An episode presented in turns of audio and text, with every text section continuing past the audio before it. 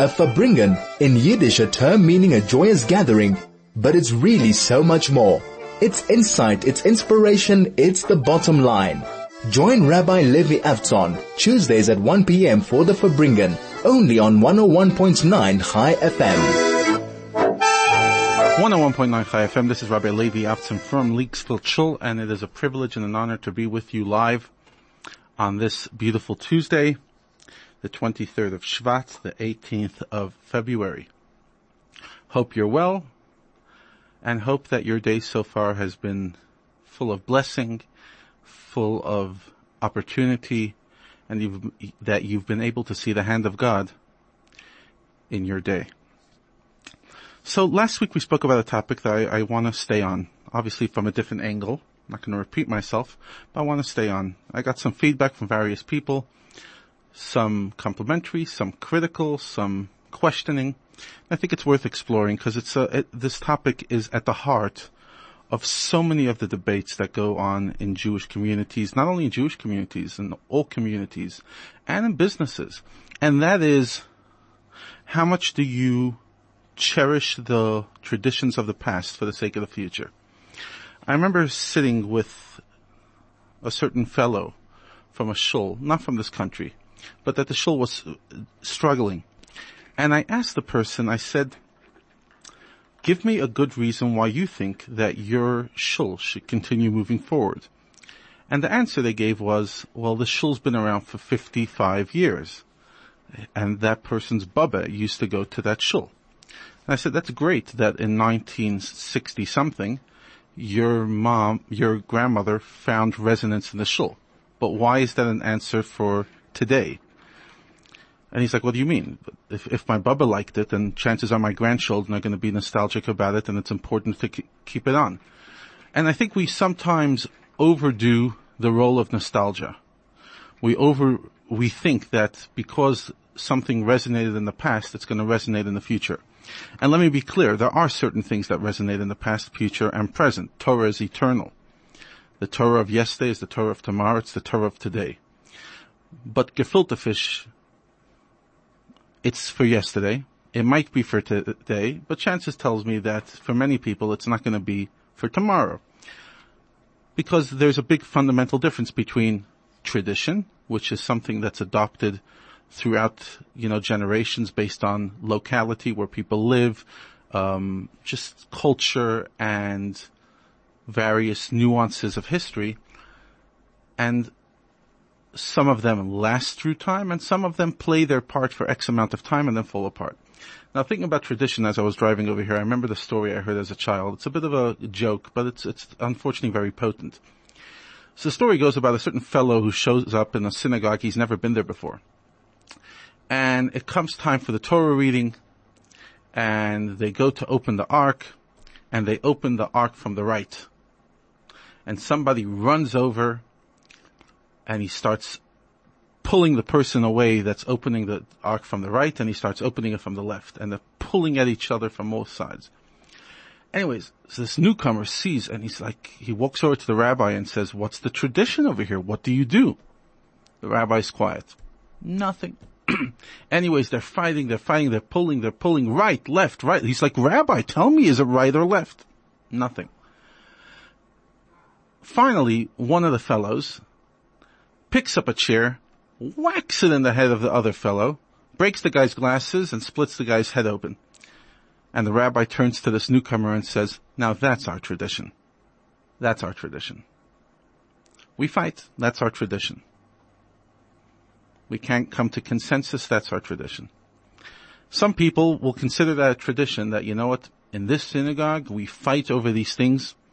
It's a tradition, Rabbi, that when the bracha starts, we all gang up on the food and pile into it like we, we haven't eaten for three days. That's our tradition. Would you call that a tradition, or you, would you call that just a pathetic um, misbehavior um, that people, if they thought about it, they would actually stop doing it?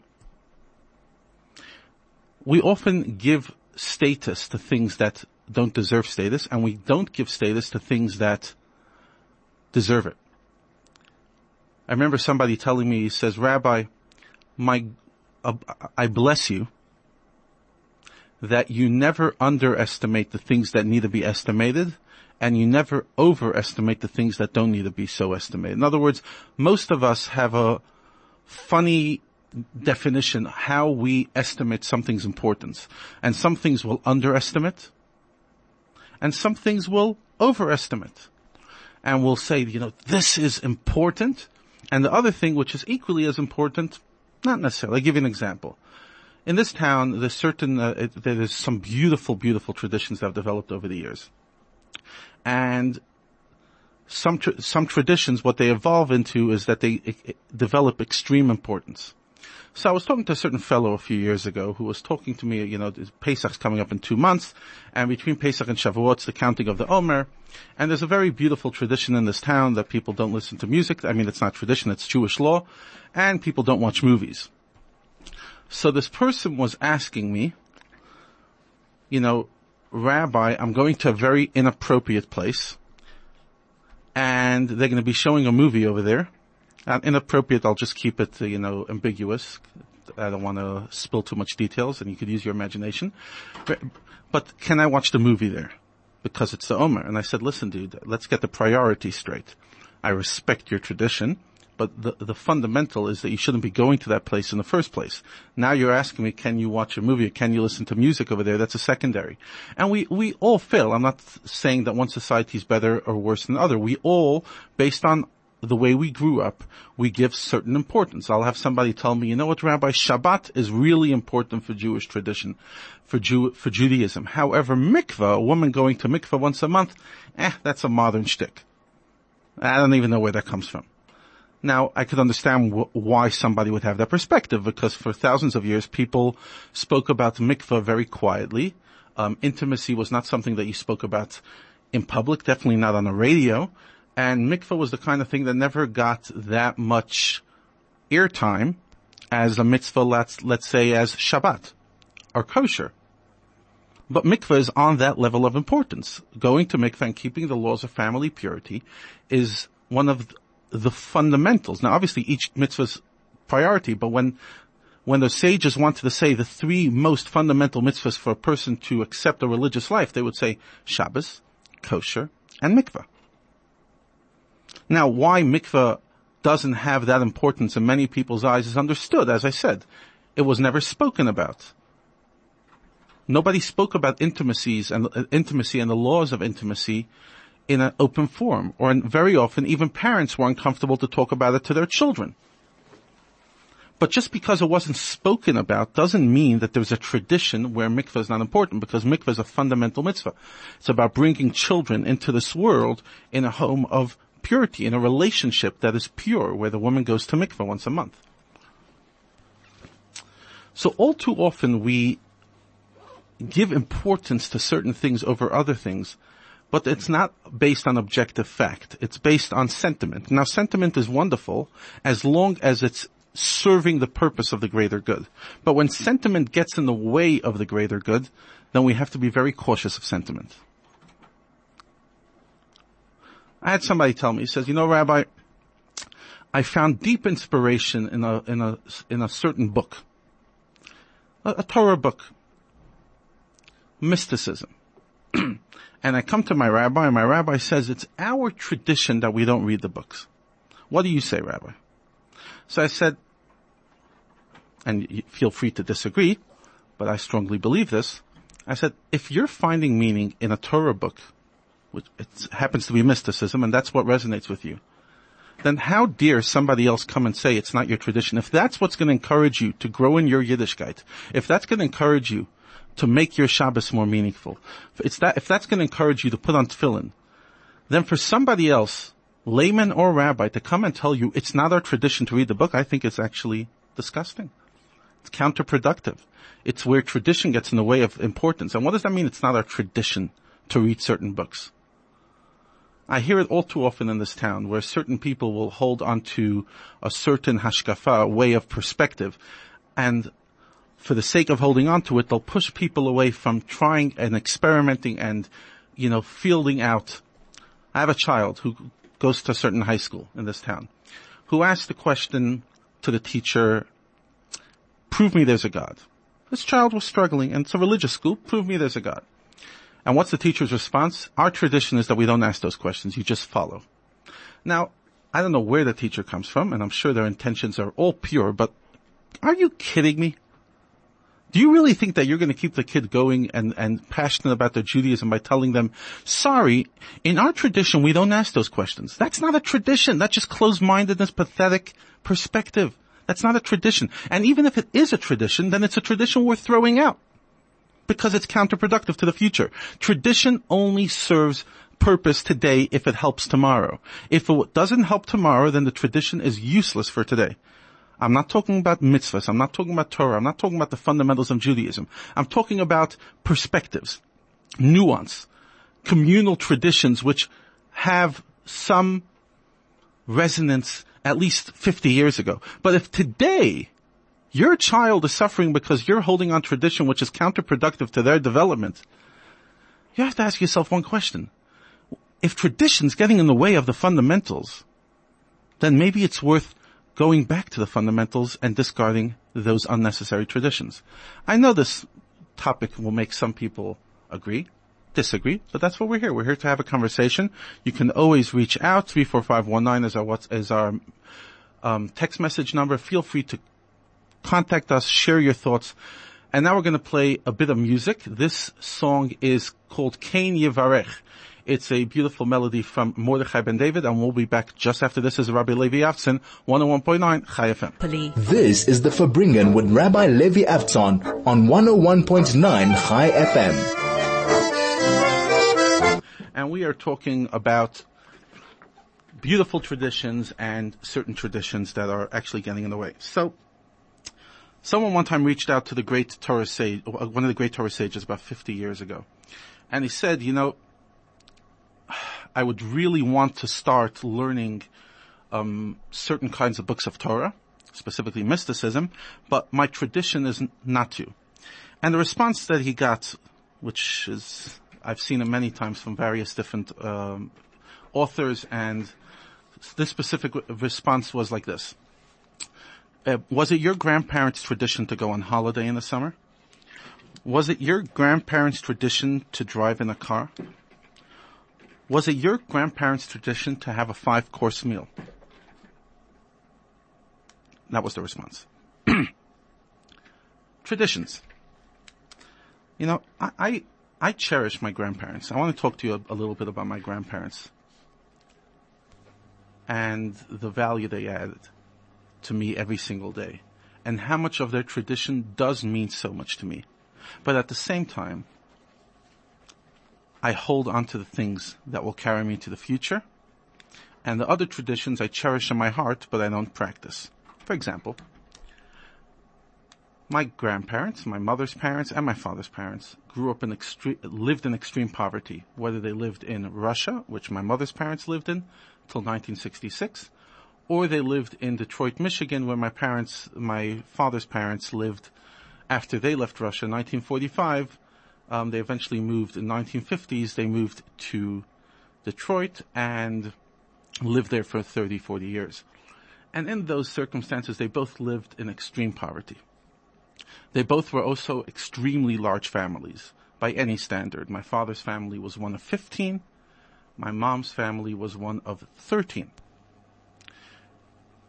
Now those are traditions I cherish. I cherish the gift of big families. I'm personally the oldest of 12. And if Hashem is so kind to my wife and I, maybe please God will also have a beautiful large family. Now, there were certain things about their lifestyle which was very circumstantial. Obviously, growing up in communist Russia, my mother, pretty much as a child, wasn't exposed to 90% of the foods that I am exposed to every single day one of the big failings of communism was their inability of actually supplying simple basic needs to the people of the country. So my mother recalls how when she arrived in Israel at a young age, after the par- after the family finally got permission from the communist regime to leave and make aliyah, that she saw citrus fruit, and she had no idea what it was because she's never seen citrus in Moscow. Now, that's a very inspiring story. to appreciate the poverty my grandparents lived with and the way they raised their children. They homeschooled their kids because they didn't want their kids to be affected by the communist ideals. And even when they sent the kids, a few kids to school to just get the government off their back, they would make sure the kids would not write on Shabbos and the kids would be beaten at times for not writing on Shabbos. They would be threatened. My grandparents would be threatened. Their kids would be taken away. My grandfather wrote a book later on, which was translated in English. It's called Deep in the Russian Night, which describes his life in unbelievably stark colors. Now, I cherish those stories of my grandparents. I really do. My father's father sat in a Russian gulag for three years, where he suffered daily abuse, and where keeping Shabbos was an absolute nightmare, but nevertheless he never broke Shabbat. My grandmother buried her parents with her own hands. There's so many stories. I could go on and on and on and on and on. And the truth is, I believe many of us can. Each one of us has our unique story to tell. And I cherish those stories and I share those stories with my children. But no, I will do whatever it is within my power and may Hashem help me that I, my kids never have to taste the poverty that my parents had to taste. I will do everything I can to give them a quality of life that my grandparents were simply unable to give their kids. And I'm not, and I imagine most people are not, going to sit there saying, well, traditionally we believe in poverty, so therefore, sorry kids, you're only getting one piece of food per meal. That's not a tradition. That's just circumstantial. It had its time. My grandparents didn't embrace poverty as a way of life. That's all they could live with. Thank God they raised beautiful children who went on and moved on and we carry the tradition. But not only that, my grandfather considered himself a generic Jew. He didn't follow a specific hashkafa, a certain worldview. He was very generic, my mother's parents. And each of their children, although all the children, thank God, came out religious while growing up in Russia, he had 13 children, all, him and his, my grandmother had 13 children while living in, in Moscow in communist Russia, all those kids eventually moved on, but each one of them looks differently as a Jew. One of them has a big fur shtreimel, two of them. The other one of them is clean shaven. Proudly Orthodox, but follows a different tradition. One davens this siddur, the other person davens from the other siddur. Now let me ask you a question. Is that right or wrong? after fighting the communist monster for years, my grandfather comes out and his 13 children, each one of them follows their own nuanced way in serving Hashem. Some read certain books, some read other books. Some people follow one rabbi, other people follow another rabbi. Some people see, you know, their perspective is based on one worldview, the other is on another worldview. Is that a betrayal of my grandparents? I would argue a hundred percent not. Why? Because my, my, grandparents were cared about the fundamentals. All they wanted was that their children should grow up to be proud, observant Jews. How you observe it, what nuances you bring into it, what traditions you choose to adopt or discard was totally up to them. And I look at my grandparents from both sides, but I'm specifically talk, talking now about my mother's parents who sacrificed so much for many, many years in Russia.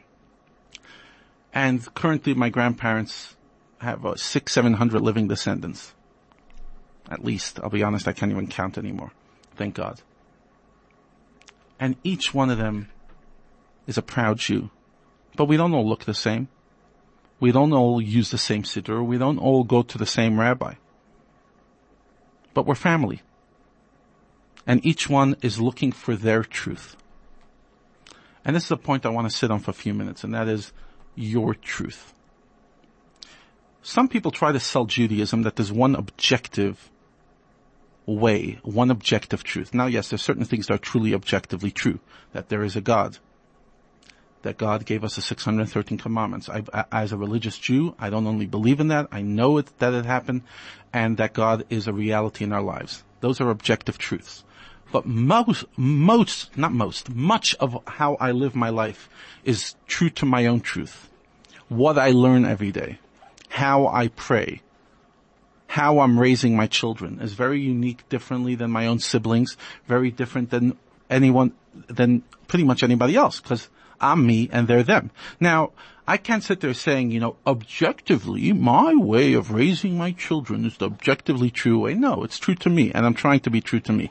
And you could be true to you. And that's something that people struggle to get their head around, and that is that there are multiple truths.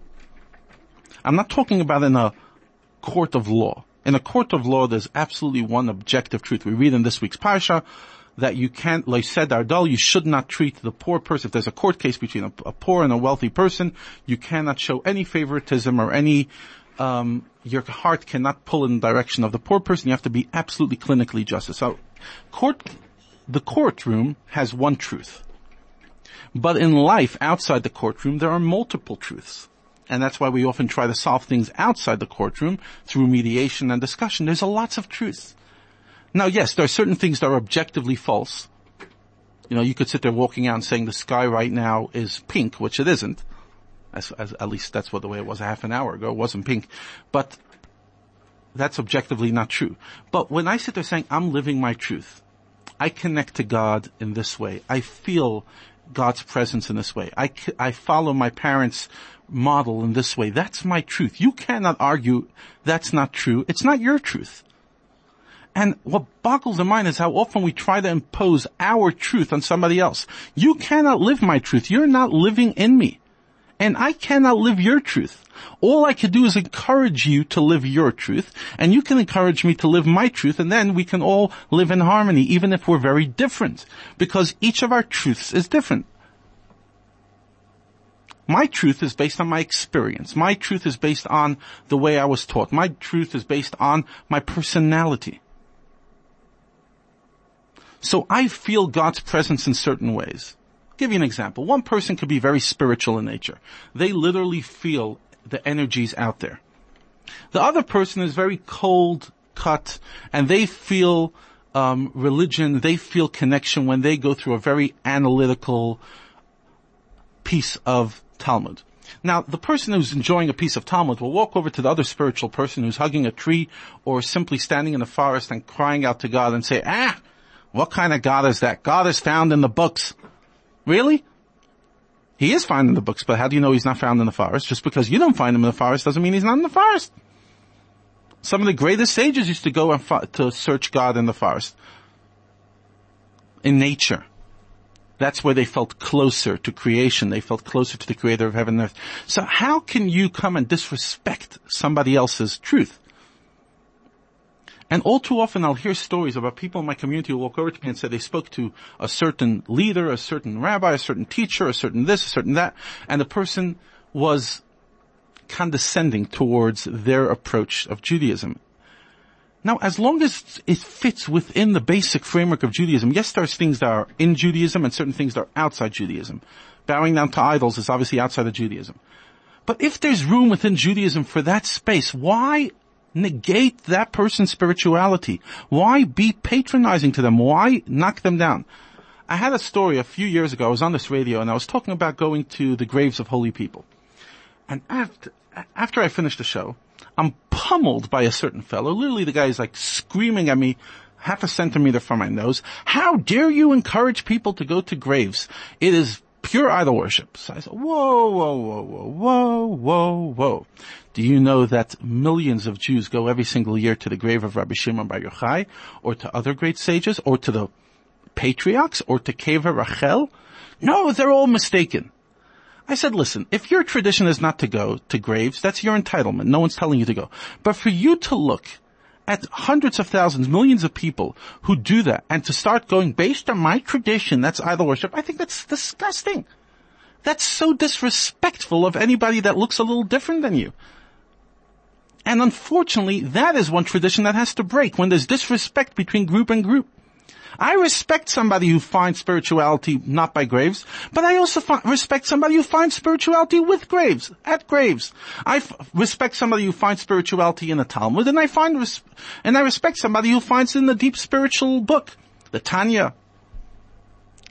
But to sit there saying, my tradition, and that's the only way there is. And if you hear somebody, you know, I often hear this in this town, it gets my blood boiling. Your grandparents came from Lithuania, so therefore you shouldn't read those books. Your grandparents came from, you know, from this shtetl, and they didn't do it. You know what? Your grandparents also ate bread. Your grandparents didn't have a car. So what? If that person is finding inspiration by doing X, how dare you negate that?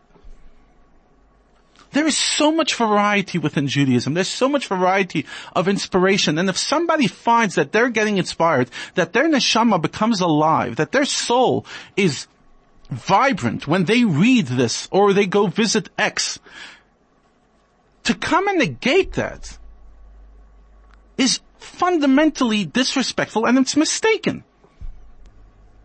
Why? Your truth not necessarily resonates with that person's truth. You don't need it in your life. You find enough spirituality from a Talmud, or you find enough spirituality from reading spiritual books. That doesn't mean it's enough for that person. Maybe that person needs the Talmud or the spiritual book. You don't find inspiration by flying to a certain country to go to a grave of a, of an ancient fellow? Fine, so don't go. But that person does. It keeps them going for months afterwards. Why negate that? Why negate that? We live in a time where it's so hard to hold on to the fundamentals, where there's so many strong winds, where ideas of secularism and ideas that negate Torah values are rampant. If somebody's finding inspiration to hold on through something that doesn't resonate with you, think very carefully before you negate that. Because that's their lifeline. And who are you? And who am I to come cut that lifeline? This is 101.9 Chai FM. This is the Farbrengen with Rabbi Levi Avtzon on 101.9 Chai FM. 101.9 Chai FM, this is Rabbi Levi Avtzon from Linksfield Shul. SMS us 34519 if you fundamentally agree with what I say or fundamentally disagree with what I say. We welcome your comments. Telegram 061 I want to go back to a little uh, nugget that I shared earlier and just develop it a bit more. I was talking to a certain student a, few years ago who came to study in a school that I was teaching and asked, why did you leave the previous school? And the response of the student was, well, when I asked, you know, for proof that God exists, they told me it's the wrong school, um, we don't ask those questions. It's not our tradition. And everybody started laughing at me. When I asked why we have to keep Shabbos, we said we don't ask those questions, we just keep. Now, I'll be honest, 300 years in the shtetl, uh, ago in the shtetl, chances are that educational model worked. Right? I'd imagine my great great great grandparents at some stage, they, um, they were asked, they asked their own parents to prove God's existence and the parents just gave them a slap and said, do what you gotta do. Now the other kid had, the kid had no choices and he lived in a, in a small little town and he eventually followed the traditions and he passed it over to his own kids the same way. But in the 21st century, in 2020, if your kid asks you, why should I practice Judaism? Why should I hold on to this heritage? And all your answer is, is it's our tradition quiet. You have a very high, high chance of seeing that kid go totally in a different direction because it's an open world. I had a kid tell me, I had a meeting with a, a, student a few years ago, and I asked her, I said, why did you leave the religious um, way of life?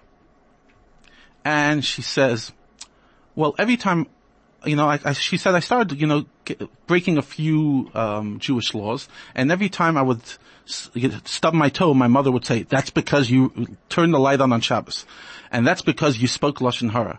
And that's because you spoke disrespectful to your parents and religion just became this tit for tat. That eventually I said, I don't want to be part of a religion where literally I turn on a light by mistake or on purpose and now suddenly God's whacking me across the face. Now, I, I do believe in reward and punishment. It's a fundamental of Jewish belief, but believe me,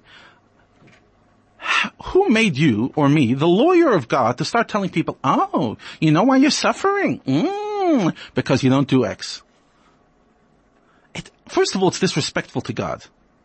You're literally painting him like just a, sorry for using this expression, a big monster in the sky that's waiting to pummel you.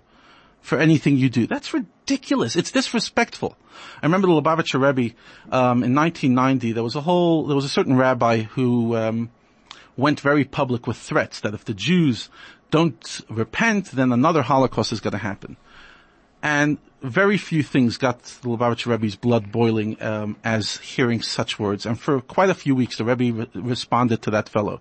And one of the things that he said, which deeply resonated, is, "You are making a chilul Hashem." He says, "You're desecrating God's name by painting God as a boogie monster in the sky that's waiting to just punish the Jews." It's a chilul Hashem. It's a desecration of God's name.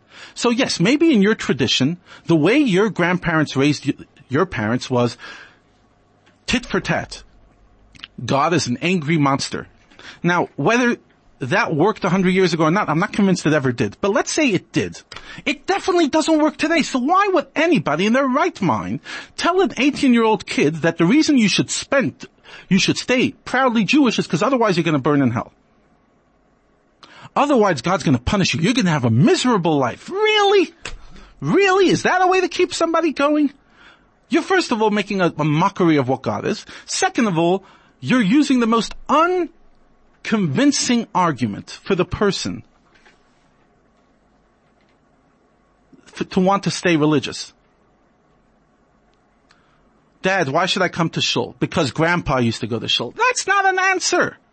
Grandpa went to shul. I don't know. Grandpa was so, I don't know, drank beer every day and grandpa lived in a, in a small little shack in Yovel. Doesn't mean I have to live there. Like, what does that mean grandpa did that? Yes, I, I cherish my grandparents. I cherish what they've done.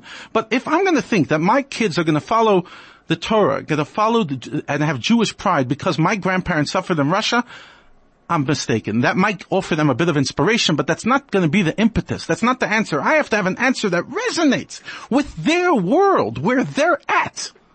And if I can't tell my kid who grew up in the 2000s why there is a reason for him in his world to want to hold on to Shabbos, kosher, tefillin, then I have a very high chance of failure. Because I cannot sit there screaming about a tradition. That's not enough. And, you know, very, even Chief Rabbi Sacks, he talks about, he says, for a long time after the Holocaust, people thought that using the Holocaust as a way to encourage Jewish identity is going to be successful. But eventually we realized it doesn't work. You can't sit there saying, you know, millions of people died, so you have to keep on the tradition as a single impetus. Yes, it had a, a, a, lifespan. It did work for some people, but at this stage, you want to talk to a kid who was born in 20, in 2010, and you're going to just use the Holocaust as a reason for the future. That's not enough. It's not enough.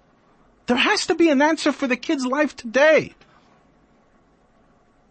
Yes, I lost my great grandparents I lost most of my family in the Holocaust. And I mourn for them. And I think of them often. But I cannot come to my kid, and truth is my parents couldn't even do it to me. Tell me you owe it to your your great grandfather and great grandmother who are buried in a mass grave in Ukraine to keep the tradition going. That's not enough. It has to have a resonance today. It has to talk the language of today. So yes, you might walk out of the show saying, ah, this rabbi got up over here and all he did for one hour is bash tradition. No. I'm a big traditionalist. I love tradition. I dress in black every Shabbos because that's what my dad did. I wear a, black hat because that's the way I grew up. But believe me, I don't give the same importance to my black hat as I give to kosher. And it happens to me that the, this custom resonates with me. This tradition resonates with me. And as far as I know, it's not getting in the way of my kids' Judaism. It's not getting in the way of my Judaism, so why not? I'm holding on to it. I think it's lovely. I still enjoy eating gefilte fish. I do. I really do. And I, I enjoy chicken soup as well, especially knedlach.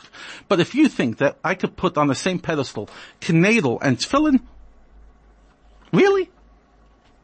The knedel is nice. I grew up with it. It's familiar. I don't know if my kids are going to eat knedlach in 50 years, and honestly, I don't care. I do care that they'll still feel a connection to God. I pray every day that they'll feel something when they put on tefillin, when they light the Shabbos candles. I pray that they'll enjoy kosher food, but what food they eat, I couldn't care less. If they don't like gefilte fish, zolzain, let it be.